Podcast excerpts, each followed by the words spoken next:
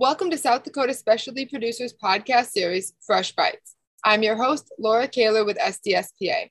The South Dakota Specialty Producers Association is made up of growers, consumers, and others interested in producing, marketing, and supporting South Dakota specialty crops, meats, and locally made products. In a rural location, an ideal market for producers to connect with are school lunch programs. This can serve as a win win for the schools to have a supply of fresh foods and for producers to have a nearby market. Joining us today, Teresa Wiemerslage of Iowa State University Extension is sharing with us how Iowa has set up food hubs to serve local schools and other wholesale customers. Teresa played a role in starting the, the Iowa Food Hub in the northeast corner of the state and continues to be involved with the Iowa Food Hub Managers Working Group, as well as working to help schools to develop procurement and use plans to make the implementation of local food successful long term. Thanks for being with us today, Teresa. You have a wealth of knowledge on this topic, and I'm excited to share that with the individuals looking into growing farm to school in their own communities. For those less familiar with farm to school, can you briefly summarize what purchasing from local producers can look like for a school? Absolutely. I'm glad to be able to join you today. Um, schools can buy directly from farms or from what we call intermediary markets like food hubs or distributors.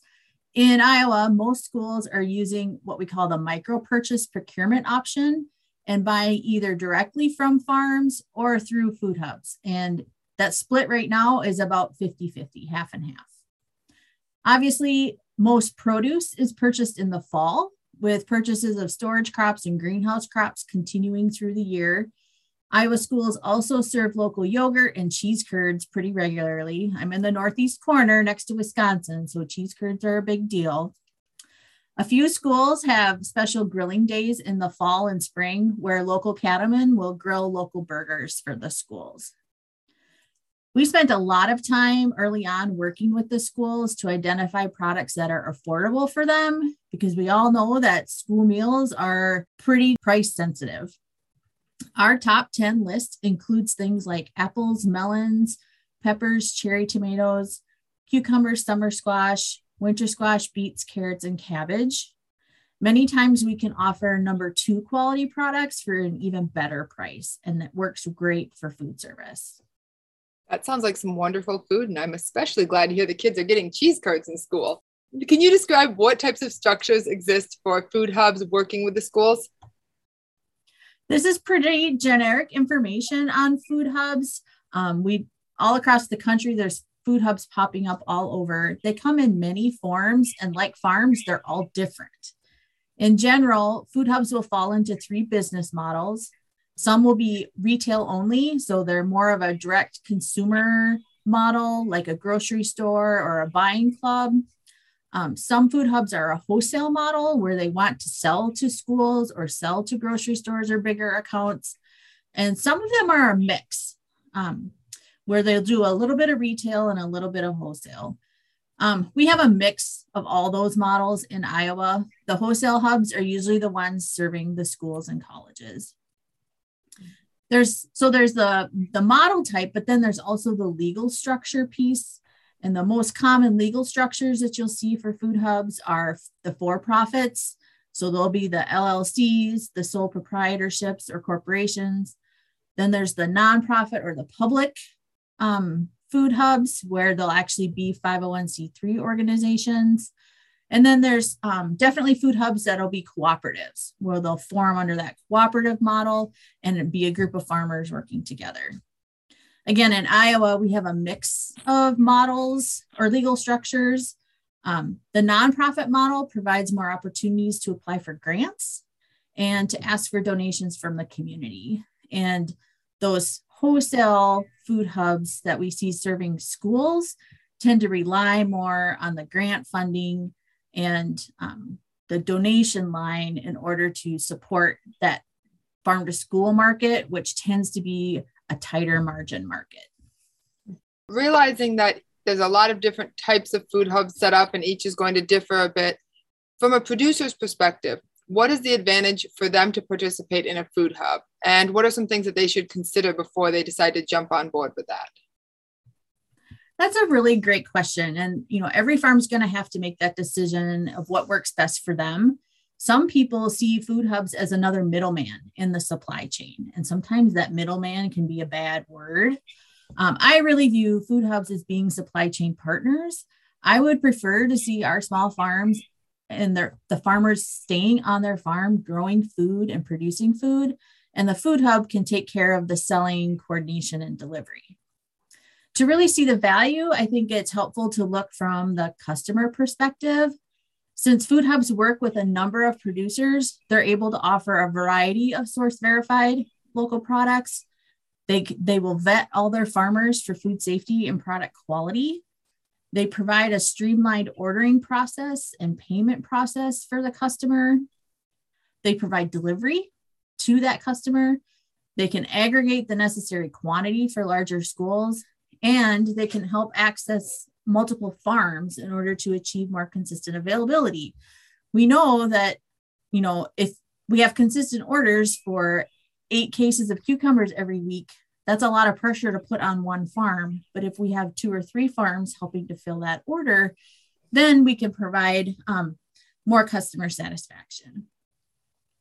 Now, from that school perspective, and really it's any customer perspective, but if a farmer decides to work with a food hub to service schools, those schools are going to expect farmers to provide clean product in new boxes.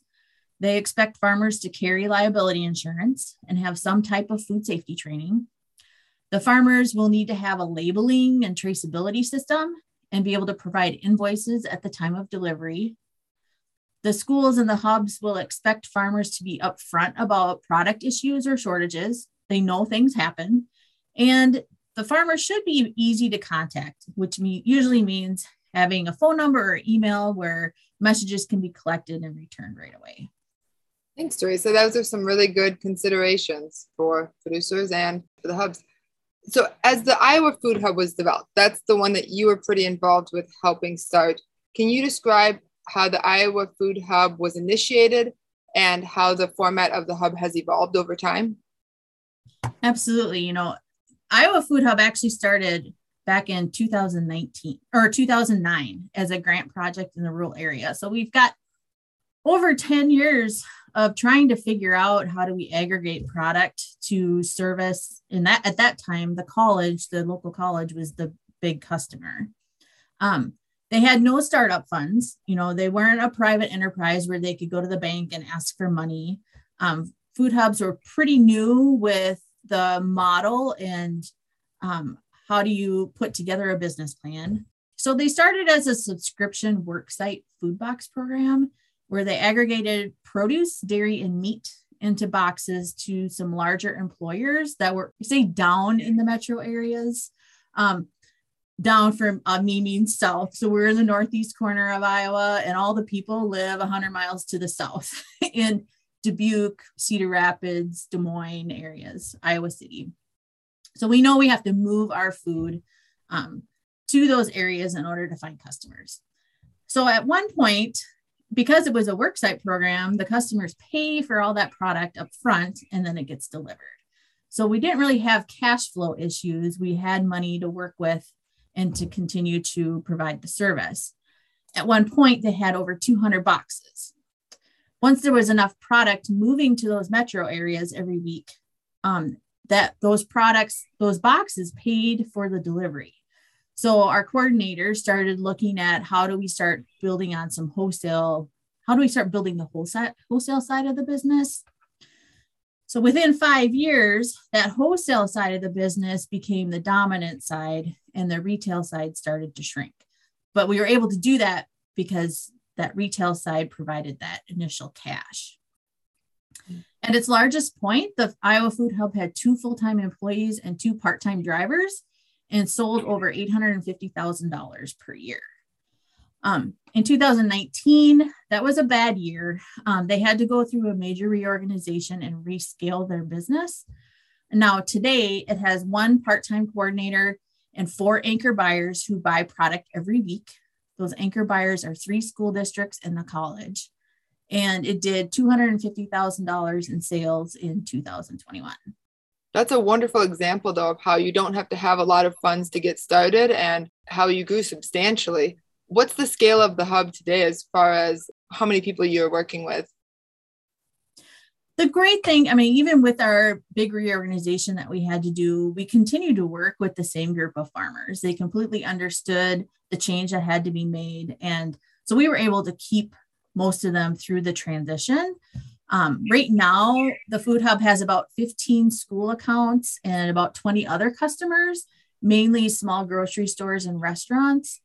Um, they work with over 50 different producers and they sell everything. produce, eggs, dairy, honey, meat, flour, and lots of other value added products. That's great that you can find a spot for all of those producers. What system do you guys use to figure out that balance between the quantity that the customer wants and then fulfilling that request? Yeah, so specifically looking at schools, and like I said earlier, we did a lot of planning with them to help figure out how to incorporate more local foods on their menus it's important to remember that schools do their menus a month ahead. So, um, what we, I guess, what I like to say is we train them that after they plan their menu for the month, they'll actually send a draft order to the food hub. So the food hub coordinator can start thinking about, oh, well, these are the quantities I need to be looking for, and um, farmers I need to contact in order to meet this demand. Um, it's really neat now to see that the relationship with those schools is to the point where our school can say, you know, I wish I'm looking for something like this. Can you get me this? And the food hub coordinator will go out and find that product for them. So having that relationship um, just reemphasizes how important those local re- and community based businesses are.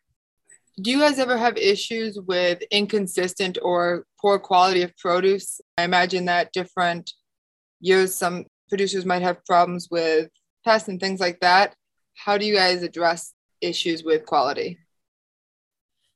Well, we're pretty lucky in that we have wholesale growers that know their stuff. So those instances are pretty rare, but that doesn't mean that we don't have issues like frozen lettuce in January. um, it's really hard to ship stuff on a truck that's supposed to be at 35 degrees and it's minus 35 degrees. Um, the food hub has a system for corrective actions and we work with the customers and the producers to make things right. Um, for some of the smaller producers you know they are the newer ones the beginning farmers. They're the ones still learning about entering into that wholesale market. So we'll tend to move more of their product into the smaller grocery store chains so that um, they can continue to learn and develop products that'll work for that market.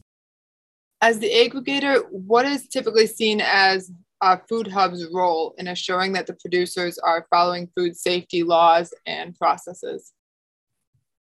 Yeah, at Iowa Food Hub, um, every new produce farm has a farm visit before the first purchase.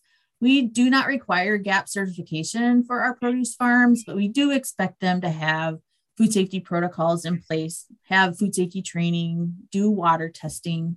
Um, every other vendor, the meat vendors, the egg vendors, our bakers, um, they need to provide the appropriate licensing and insurance um, before they can sell to the hub. Um, my I work for Extension, so one of my specialties is um, on farm food safety. So I'll also provide training opportunities for farms as they need them in order to be able to um, help them with their efforts on their farm. With Extension, you are also involved with the Iowa Food Hub Managers Group, correct? Yes. Can you talk about what that group is and how it contributes to the success of all of the food hubs in Iowa? Yeah, the Food Hub Manager Working Group is really neat in that um, it started as a support group of the different food hubs in the state. Um, and they've been meeting now for almost six, seven years. Um, today, there are eight hubs in the group. Some of them are retail hubs, some of them are wholesale hubs. Um, but you know, our attendance is still really steady with everybody who attends. They meet every other week now by Zoom to vent and support each other, um, troubleshoot common questions, um, work through some issues that they're seeing. Um, we're fortunate in that their geographies are different enough. Everybody's serving a different enough area that they really don't see each other as competitors. Um, they see that the potential market for local foods is huge. And right now, we just all need to work together to continue to grow. Do they ever collaborate on projects together? Oh, absolutely. Um, we they recently just received funding from um, some emergency specialty crop block grants to create what we're calling a hub to hub project. Um, we're seeing that there are farms in other in parts of the state that still have product, but it's hard to get that product to the other hubs to sell. So this project will create um, a consistent weekly delivery route, delivery and pickup route, so that um, we can move those products between the hubs so that they can continue to have strong sales during the winter months. That'll be a three-year project. It'll be, and we're just getting started. So um, there's going to be a lot to learn on that one. Sounds like the managers group really helps with ensuring that success and having that support to lean on for the managers. From the school side, you also work quite a bit with helping the schools develop plans for implementing the local food. What are some things that a school can do to succeed long term with purchasing through a hub and using local foods? Yeah, the biggest thing a school can do is just make sure that they're incorporating food into their menu. I keep telling schools that it's important to create a plan in order to do that. Otherwise, it just ends up being, you know, off the cuff orders and there's no real strategy behind it. Um, so we have another program in the state where we've trained some of our local food specialists to be um, farm to school procurement coaches. And those coaches will help the schools create a local food procurement plan so that they can ultimately get to that goal of serving something local every week throughout the school year. Um, and you know, it's definitely incremental. You don't jump to that spot right away. Um, it takes several years to get to the point where they're making substantial procurement purchases.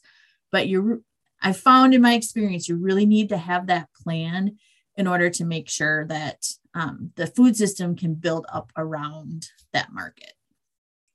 For a new school just starting out in this, what are some products that are easy for them to put into that plan? Yeah, so I talked about those top 10, and those are always the ones that I go back to the apples, the watermelons, um, cherry tomatoes, because not only are they affordable and readily should be readily available, um, but they're they require minimum prep in order to serve them.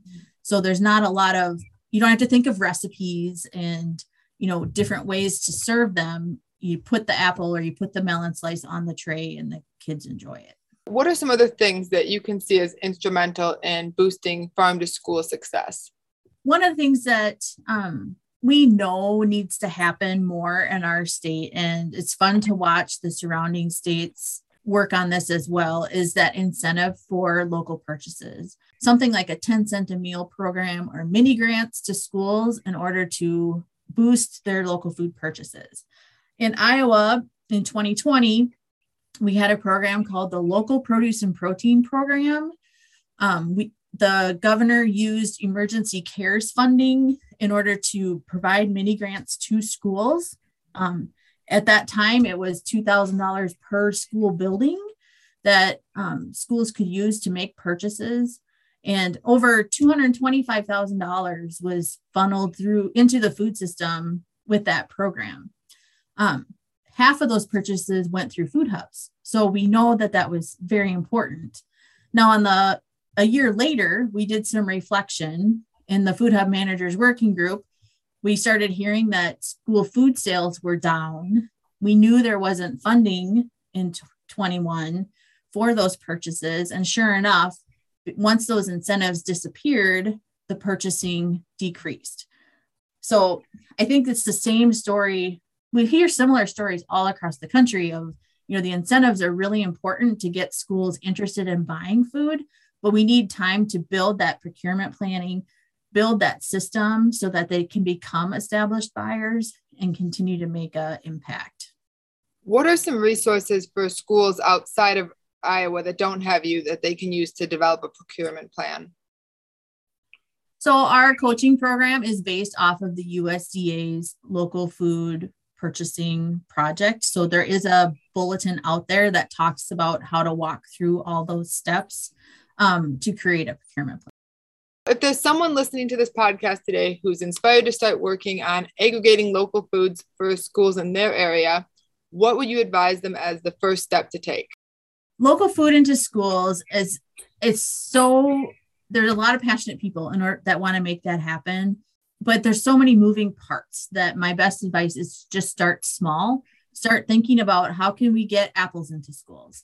And then the next step would be how can we get cucumbers into schools. What does that look like? Um, on the food service side, they have procurement rules that they need to follow. So we have to give them time to figure out how they can um, put the pieces into place that they need to make it work. Um, but starting small with those easy projects, um, those you know one time or two time purchases is definitely the way to go and continue to grow. Thank you so much for sharing all of your advice and ideas for getting this started. You make it sound very doable. And like you say, start small and watch it grow with success, hopefully. Thank you very much for your time today. And thank you to our listeners for tuning in to the South Dakota Specialty Producers Association podcast. We will be bringing you more episodes on aggregation for specialty crops. So don't forget to subscribe. Until next time, keep growing.